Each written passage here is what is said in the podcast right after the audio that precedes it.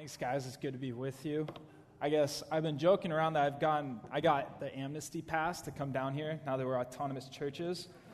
But I realize it might be with a clause because I got the Judas text. So, um, but I'm just kidding. Uh, great to be with you. Had some great time with the elders uh, this week. So, uh, and from Carpinteria to Ventura, thank you for REI, Target, uh, a close In-N-Out, and all of all of the things that bring me joy. Carbs great, but man, slim pickings sometimes, right? So uh, go ahead, turn to Matthew chapter 26, verse 14. Matthew 26, verse 14. Uh, I'm going to read the text, pray, we'll get into it. I'm preaching and teaching this morning from the English Standard Version. Then one of the twelve, whose name was Judas Iscariot, went to the chief priests and said, what will you give me if I deliver him over to you? And they paid him 30 pieces of silver. And from that moment, he sought an opportunity to betray him. Now, on the first day of unleavened bread, the disciples came to Jesus, saying, Where will you have us prepare for you to eat the Passover?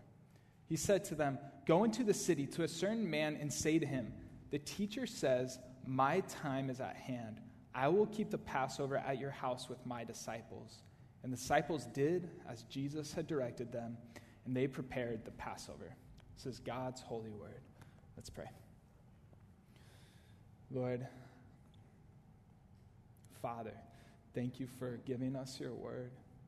Thank you that uh, we can trust your word is infallible, inerrant, invincible, that uh, you will always accomplish what you set out for it to do uh, that men, men were moved by the Holy Spirit, and so then they wrote that no prophecy ever came from just human thought, but your spirit moved to give us this book. Thank you that we can know you through your word, that you have spoken. And Lord, I thank you for so clearly speaking in Jesus Christ. Lord, I just ask for your help right now. God, I I just want Jesus to be lifted up and glorified and for us to all see to see the God who would leave heaven for us. So, Jesus, glorify yourself. Holy Spirit, grant us eyes to be able to see. Uh, give us the gift of illumination. You, God, who said, who spoke light into darkness, speak light into our hearts, that we would be able to see the glory of God in the face the gospel of Jesus Christ. We're desperate for you. Come now. Pray this all in Christ's name. Amen. Amen. So, uh, you guys saw last, or a couple weeks ago now, and I, I was able to listen to the message that Dom gave the fragrance of brokenness the fragrance of brokenness right? So we saw we saw a couple weeks ago right before what leads into this that a woman mary of bethany she lavishly and she publicly and she just extravagantly worshiped jesus right? She poured out her most precious her most precious treasure she had. She she poured out i think the number was $25000 right? The amount she poured out at jesus feet in the alabaster jar of perfume. She just poured all of that out onto Jesus. And Jesus, Jesus saw this act of worship come from a sincere and contrite heart. And he said, You know what? Wherever my gospel is preached, they're going to tell of this woman and what she did and what she did. And we see, we see that beautiful act of worship. And then it's we come straight into this text, and Matthew has this stunning juxtaposition penned for us. We come to Judas Iscariot's betrayal of Jesus. And the name Judas, right, it like still carries that weight with it, like 2,000 years later. Like, can you, like, anybody ever had a friend call you Judas? You're like, you're such a Judas. It's like, oh my gosh, like, please, it, it carries this weight still to this day. And I, I know we can be tempted to just gloss over these words. Like, okay, I kind of know this part of the story. I know what happens to rush through. But there's something for us here. And I, I mean, like, especially us who would be here in a church about 11 a.m. on a Sunday. There's something for us here in this text, in the betrayal of Jesus of Nazareth by Judas Iscariot.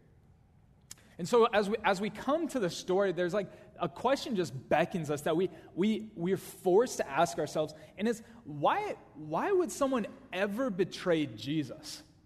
Like, why would someone ever betray Jesus? This man, Jesus, has done no wrong. He has done no wrong. All he has done is been merciful to the poor, shown kindness to the hurting, healed the sick, fed the hungry. He's, he's just shown righteous anger against the oppressed. He's never spoken evil of anyone in his life. And so we have to ask ourselves how, why would someone betray Jesus? How, how could a person betray this man? And it's to that question I think we have to say those who betray Jesus do so because they are blind. They are blind to his glory, his worth, and his majesty. The text begins Then, then one of the twelve, whose name was Judas Iscariot, went to the chief priests and said, What will you give me if I deliver him over to you? Plummer, uh, commentator on the Greek text, he, he says the then, the first word, then, is actually meant to link it directly back to the story that preceded. So he says the then is meant to imply, imply that the anointing of Mary of Bethany, the act of worship, led directly to the betrayal. That there's a literary device in the story that says, You see this? Well, it led directly to this. The act of worship revealed in someone else the betrayal. Mary of Bethany, she saw the infinite worth of Jesus and she poured out worship. Whereas Jesus, whereas Judas, whereas Judas saw this worship of Jesus, this outpouring as an utter waste. Like $25,000, are you kidding me? Do you know what we could do with that? Do you know, do you know what better use we could have of that? He saw, man, that's a waste of breath. Why are you giving away this? You're wasting your time, your energy, your life. Judas saw it as an utter waste. And we have here, what we have here is actually like a case study in idolatry. This is how idolatry works. And idolatry, idolatry is simply the supreme valuing of anything absolutely anything, not just bad things. In fact, most of the time, not bad things, but neutral or even good things, putting supreme value on anything above God, putting anything but God in the place of God, looking to anything to meet your needs that only your benevolent Father was meant to meet. And the needs that actually only He is able to meet. To look to anything other than Him to fulfill you, to provide for you, to give you joy and rest and hope. We see in here a case study in idolatry. And there is in this text, this particular text, a particular warning shot, a particular warning shot and indictment on a specific idol that can so easily grip our hearts. This, this text isn't just speaking broadly to all of idolatry, though it does speak to all of the things that would tempt our hearts and steal away our love for Jesus. But there is a warning shot, an indictment on the love of money. And we all would be wise to heed Scripture's warning here. We, we live in an incredibly wealthy area. We live in an incredibly wealthy area. Like, that's not the amount of wealth that's known in some of these areas isn't, isn't seen most places in the rest of the entire world, right? We live in an incredibly wealthy area, but for a lot of us, for a lot of us, maybe even most of us, we honestly feel like, man, you know what? Honestly, like even you look at my tax returns, like I'm not reeling it in. I'm not reeling it, especially with like the cost of living here. Like, yeah, it's wealthy, but it makes it so expensive to live. Like, I'm not reeling it in. For a lot of us, we feel that, but I, I need us all to recognize, and this is something I've been having to recognize, is that we don't need to feel like we're reeling it in. And in truth, we don't we can be struggling to make ends meet and still have money controlling our hearts. You don't have to have a lot of money for it to have sway over your life and your thoughts and your heart. Jesus, uh, the classic text that we go to when we think of money is in Matthew chapter 6. Jesus says this No one can serve two masters, for the, either he will hate the one and love the other, the other, or he, he will be devoted to the one and despise the other. You cannot serve God and money. And so we hear that, and it's like, yeah, I know, I know. But something that was fascinating to me as I was studying is that, do you know what directly comes after this teaching of Jesus in the Sermon on the Mount? He says, therefore, therefore, in light of what I just said, therefore, don't be anxious. Don't worry about tomorrow. Don't let your thoughts be consumed of what's going to happen and what clothing am I going to have and what are we going to eat and what's, how are we going to do this. That actually money and worry are directly linked. And I think for so many of us, we're like, yeah, man, like I'm good on money, but like, how is worry in our heart and how is it gripping our souls, wondering, where, where's the next paycheck going to come? Where's the next, how's the next bill going to get paid? What's going to happen? How does it grip our hearts and lead us, lead us to selfishness or lead us to not trusting God? Are we able to live, as Jesus said, without anxiousness, without anxiety, not worrying about tomorrow. I think worry, worry more often than any of us would ever want to admit, is actually linked to m- money having a hold and sway over our hearts. So we ask ourselves, like, how does a person fall into betraying Jesus? I think, I think we have to say we, it starts, and we start by letting something else, letting something other than God Himself, something other than Jesus, grip our hearts and our thoughts. But it's, it's not only money. It's not only money, but honestly, anything else we'd come to God for. It can be anything else we'd come to God for that we would be willing to exchange Him for. Judas said, What will you give me? What will you give me? And what, what, would that, what would that be? It could be, it could be a relationship. It could be, man, like I, am single and I just want a like I just want a relationship. Maybe some of you are married, like man, I just want a different marriage. Whatever it would be, it could be ease of life. Like man, could it just be a little easier? And I know how it could be easier if I disobeyed God. It could be status. Whatever it is, it's whatever would grip our hearts, would lead us would lead us and control our hearts. The text goes on for Judas, the, they paid him 30 pieces of silver. They paid him 30 pieces of silver. And from that moment, he sought an opportunity to betray him. Now, it's actually remarkable that the agreed upon price for Jesus was 30 pieces of silver was 30 pieces of silver. We'll get into this a little bit more later, but what I want you to know is actually, we know from Exodus 21 where God is giving the Israelites, his, he's given his people laws for how they are to live. And since they were God's people and they were forming a society, gave them specific laws for how they were to live as a society. And he said, hey, at this time in history, if a slave dies, and like it's the cause of someone else, that person should pay them 30 pieces of silver for that slave. That person should pay them 30 pieces of silver for that slave. We'll revisit that a little later. But Judas, Judas betrays Jesus for some silver.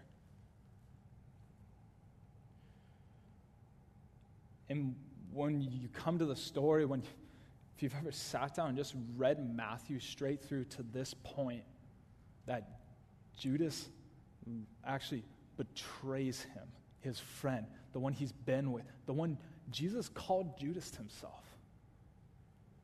He betrays him. He's been with him for three years, and he gives him away from some silver. I think we have to say, man, Judas is blind. He's blind. And, brothers and sisters, I, need, I, I don't want any of us in this room to be blind to who Jesus is. Like, do you realize Jesus is the King of kings? And He is the Lord of lords. He is the Ancient of Days. His dominion is an everlasting dominion and will never pass away, nor will his kingdom ever be destroyed. He is all powerful, all wise, and all knowing. He is always good and he is always in control. And so we, we, we have to, like, with, like, just hurt in our hearts, almost scream out while we're reading this, like, Judas, don't you see? Do you see it? Like, don't you know one day every single knee will bow and every tongue will confess that Jesus is Lord. That there is coming a day where no one will be blind to his worth and his worthiness. And so we have to say, man, can you see it? Why don't you see it? But he's blind. He's blind. But I want to ask you do you see the glory of the God man Jesus? Do you see it? And I think if you see it, if you see it, you would have to say, you would have to say, we'd have to all agree, okay, I see who he is. Therefore, there is nothing, there is nothing worth keeping if it's keeping me from Jesus. There is nothing worth keeping if it's keeping me from Jesus. Any sum in exchange for eternal communion with the King of kings and Lord of lords is a declaration of complete bankruptcy.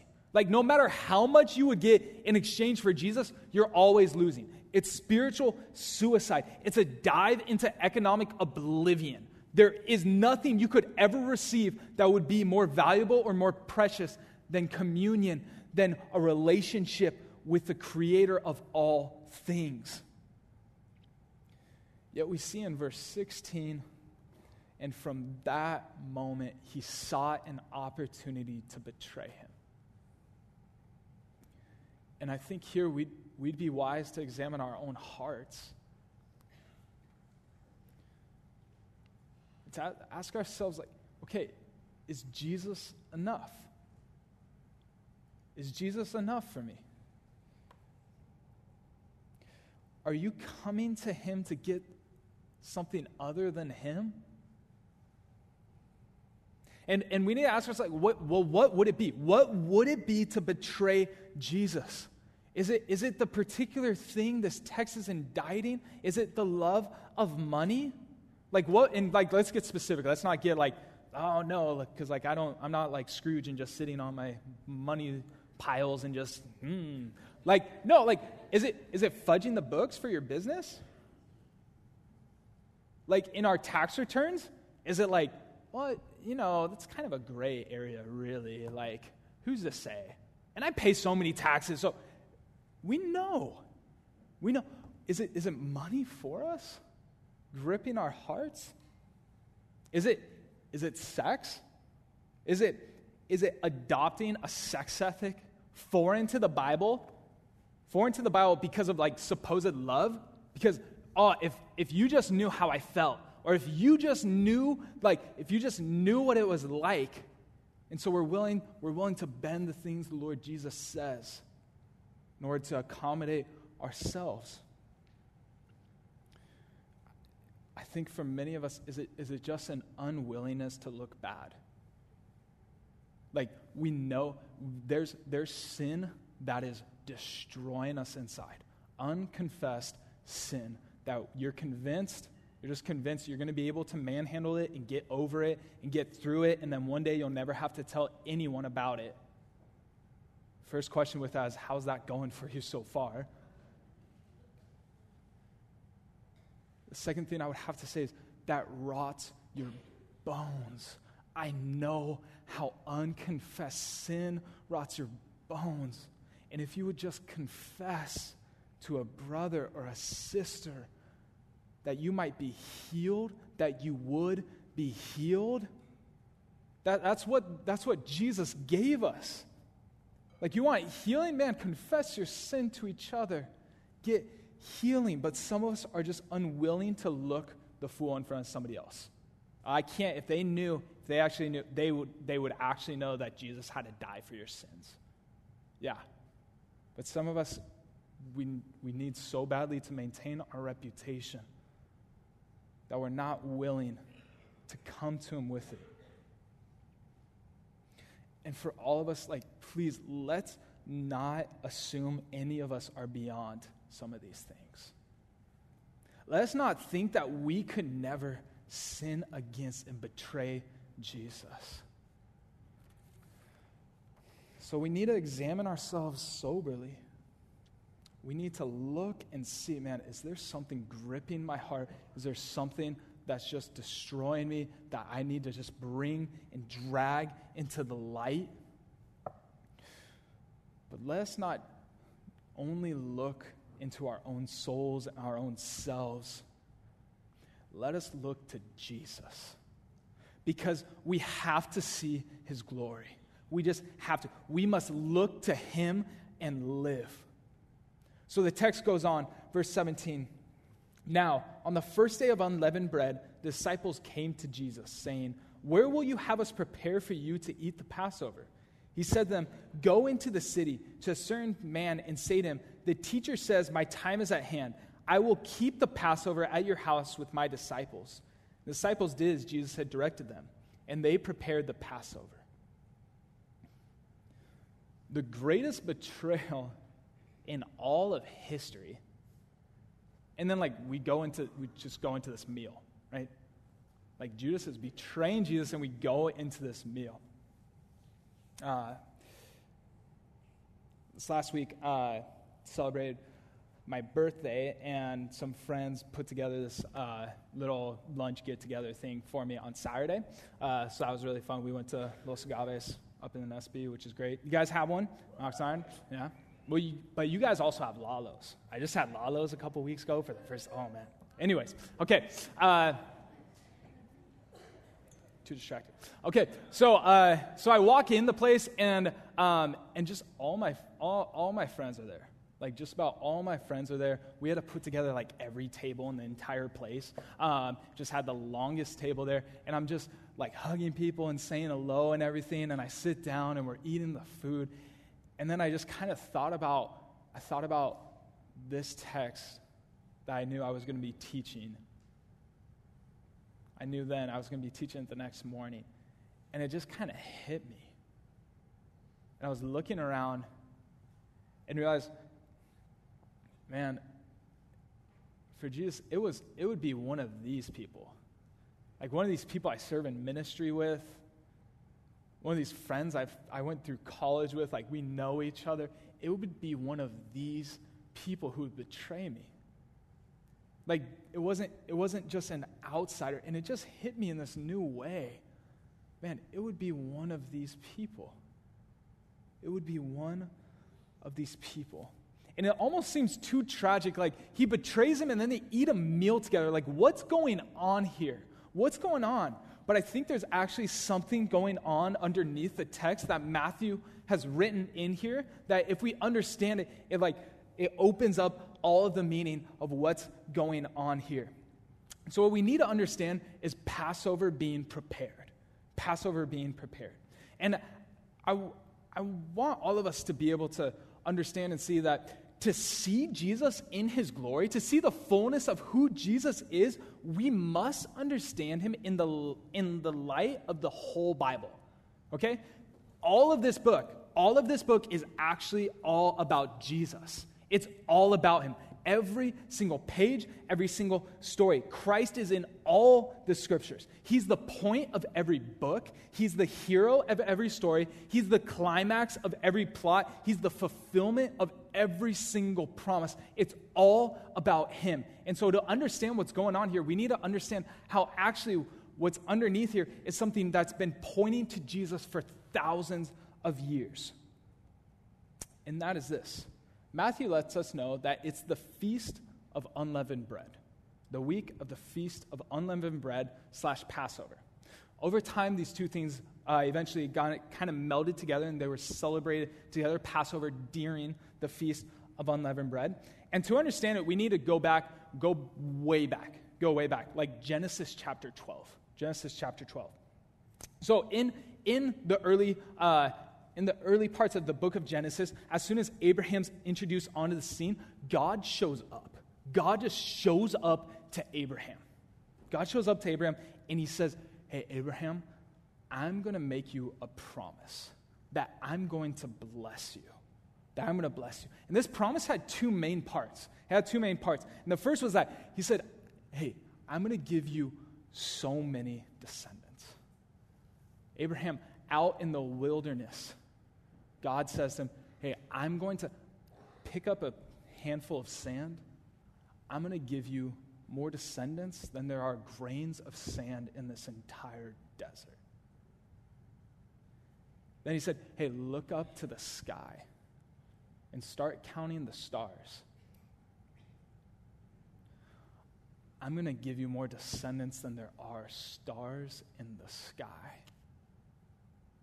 And not, not only was he going to give him so many descendants and give him a great heritage, but he said, And I'm going to give you a land. I promise you land that you're going to dwell in, and I'm going to be your God, and you're going to be my people in your very own land. And so God makes him these amazing promises. He says, I'm going to do all these things. And that even through Abraham, that a seed would come, one who was going to save all the people from their sins. He was going to give them this amazing heritage. Well, 400 years go by, 400 years later, and there's like a lot of Jews. There's a lot of Hebrews. Like, they just get to business, and they, there's a lot of Jews, and there's so many, uh, there's so many, but there's a problem. There's many descendants, but they're slaves in Egypt. They're slaves in the land of Egypt. Like they don't have their own land. So it's like the first part of the promise is being fulfilled, but it's like, what's the deal with the second part? Like, I thought we were going to get land. I thought we, I never thought we were going to be slaves. And finally, finally, 400 years after God made the promise to Abraham, 400 years later, God shows up to Moses in Exodus 3 and he says, Okay, I've heard their cry, and now is the time. I'm going to set them free. Now's the time. I've decided this is right. I'm going to set them free. So he works all kinds of signs and wonders through Moses, doing all kinds of displays of miracles and plagues to show that he alone is God and he is God above the gods of the Egyptians, that he alone will set them free from the tyranny of Pharaoh. Well, this all culminates each plague builds on the other, showing how God is more and more powerful. And Pharaoh, still every time, his heart hardening and hardening, says, No, you can't go. You can't go. I won't listen to you. Till finally, it culminates to the 10th plague, where it was a display of God's power in judgment. And God said, You know what? This is what's going to happen. I'm going to send the destroyer angel and every firstborn son is going to die in the night. And you need to understand, this isn't, this isn't just the Egyptian household. It's like every firstborn son in every household would die. God said, I'm going to do this. Every firstborn son will die unless, unless you take a spotless lamb without blemish and you take it and you kill it and you put its blood on the doorpost of the house. If you do that, I will pass over your house and you will be spared. You will be covered by the blood of a lamb. And it was the blood of a lamb that caused the angel of death to pass over.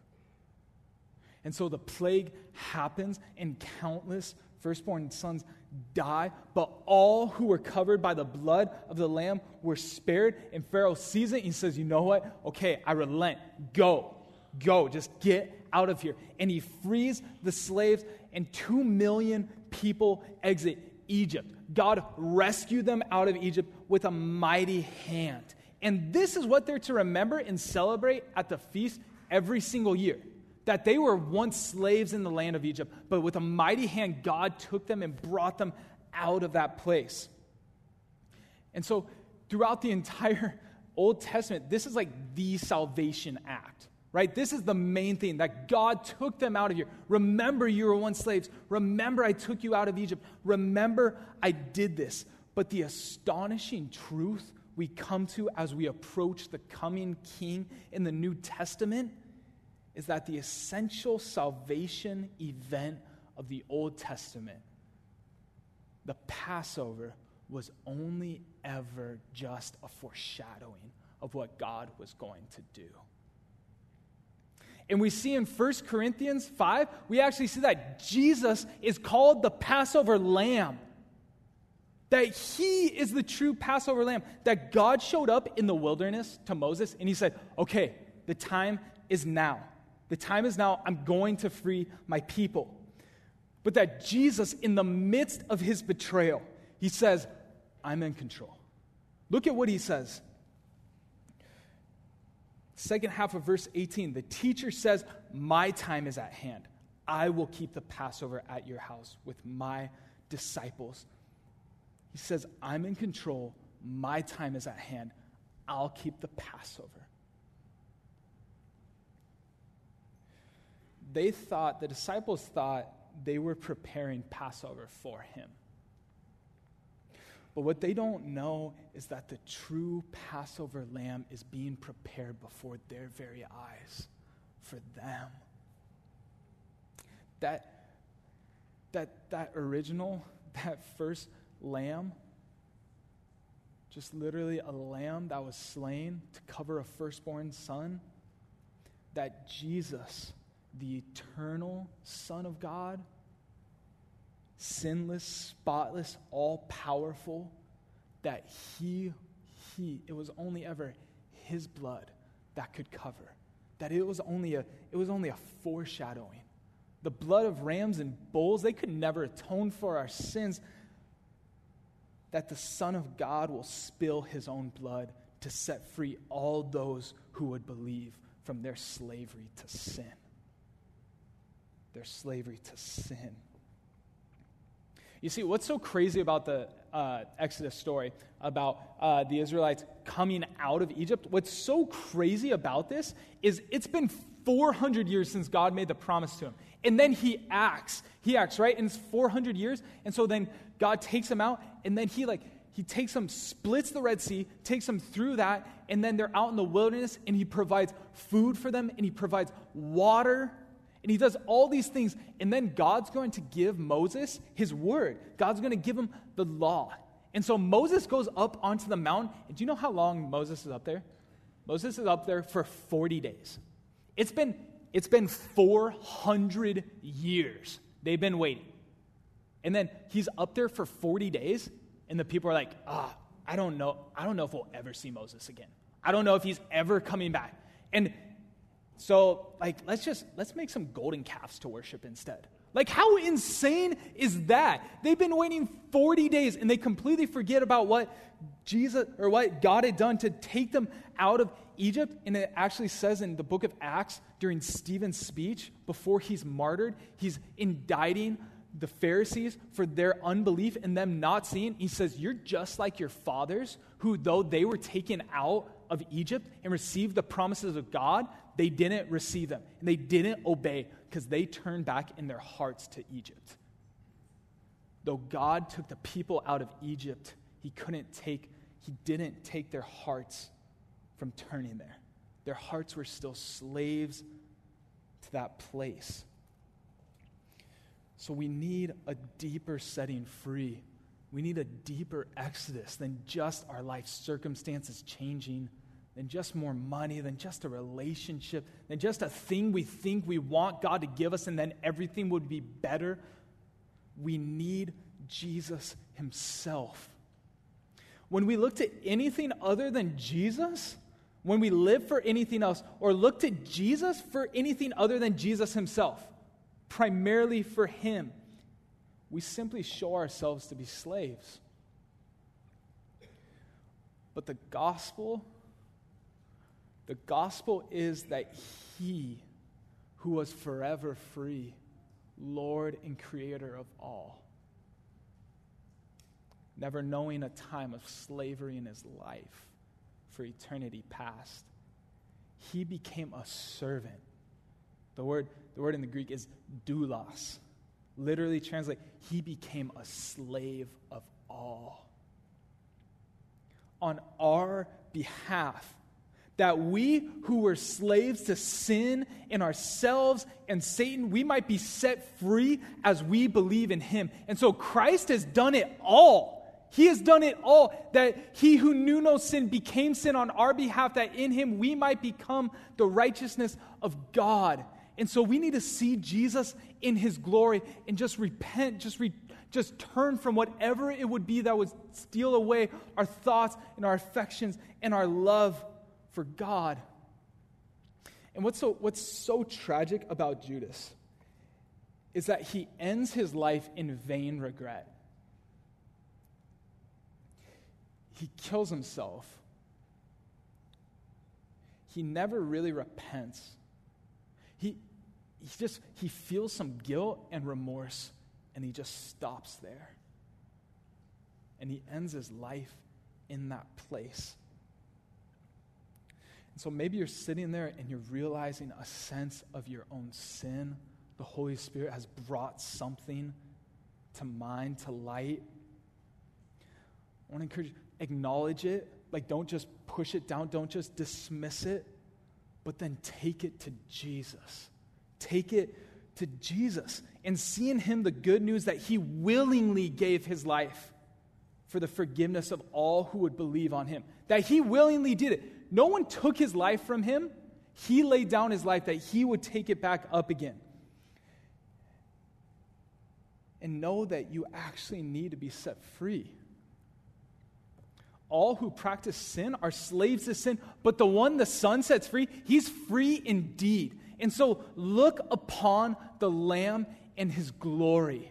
Look upon the Lamb in his glory. And no, it just wasn't, it wasn't just a Passover lamb way back then. And it wasn't simply that Jesus 2,000 years ago gave himself as a lamb. That is true, but we also need to know and set our hearts and our eyes upon the glorious truth that there's coming a day where we are actually going to with our own eyes see the Lamb in all of his glory. And so look at this. As I read this, like, just start to set your heart upon the truth that you're going to see him face to face one day. Revelation chapter 5. And between the throne and the four living creatures, and among the elders, I saw a lamb standing as though it had been slain with seven horns and with seven eyes, which are the seven spirits of God sent out into all the earth. And he went and took the scroll from the right hand of him who was seated on the throne.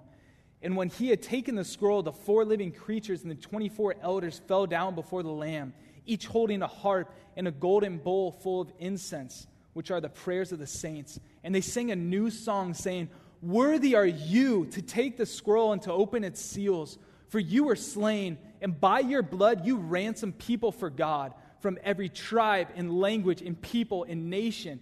And you have made them a kingdom and priests to our God, and they shall reign on the earth. Then I looked, and I heard around the throne and the living creatures and the elders the voice of many angels, numbering myriads of myriads and thousands of thousands, saying with a loud voice, Worthy is the Lamb who was slain to receive power and wealth and wisdom and might and glory and honor and blessing. And I heard every creature in heaven and on earth and under the earth and in the sea and all that is in them saying, To him who sits on the throne and to the Lamb be blessing and honor and glory and might forever and ever. And the four living creatures said, Amen. And the elders fell down and worshiped.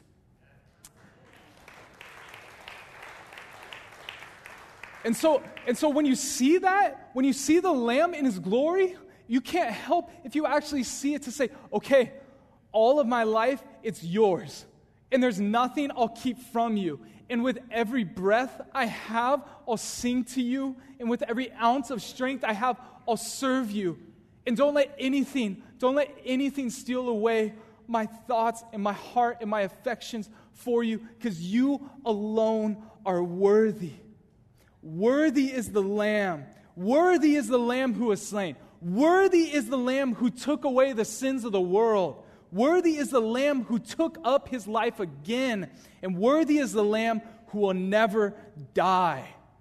Amen. Let's pray.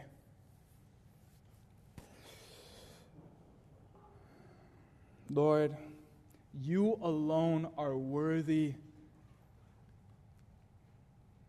Lord, would you pour out your Spirit on us?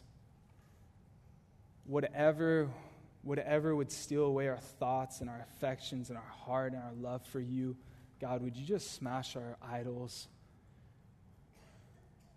Would you detach our hands from the things of the world and attach them to yourself? Would you fix our hearts and our eyes upon you, Jesus? Would, would we respond in extravagant worship of you, completely forgetting about ourselves, just saying, I just want to give everything I have to Him. He gave everything for me.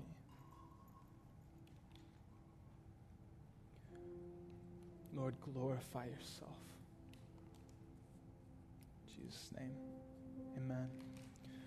So we have we have communion up here. And not only, not only did Jesus give himself as the Passover lamb for us and for our sins, but he also gave us this. The bread, the bread represents his body, that his body was given for us, that it, he took our place on the cross that the juice would represent his blood, which is poured out for the forgiveness of sins. So confess your sins to one another, repent before God, and trust in what Jesus has done. And then some of you maybe are feeling so empty, or you're just barely hanging in there. I feel like for a lot of us, we just we need to set our hearts on the truth that we're going to see Him face to face. Like there's really coming a day we're going to see him face to face and we'll be with him forever. But until, until that day, the Lord told us, hey, whenever you get together, take this, and when you do it, you proclaim my death and my coming again. So you take it and you dip it and you eat it, and you know for you know for these minutes, though everything in my life has maybe fallen apart, I am whole in Christ and his forgiveness was enough. And I'm going to see him face to face, and he's going to wipe away every tear from my face, and he's going to make all things new. Carpets are here, the prayer team is here. Let's give him all the praise he's worthy of.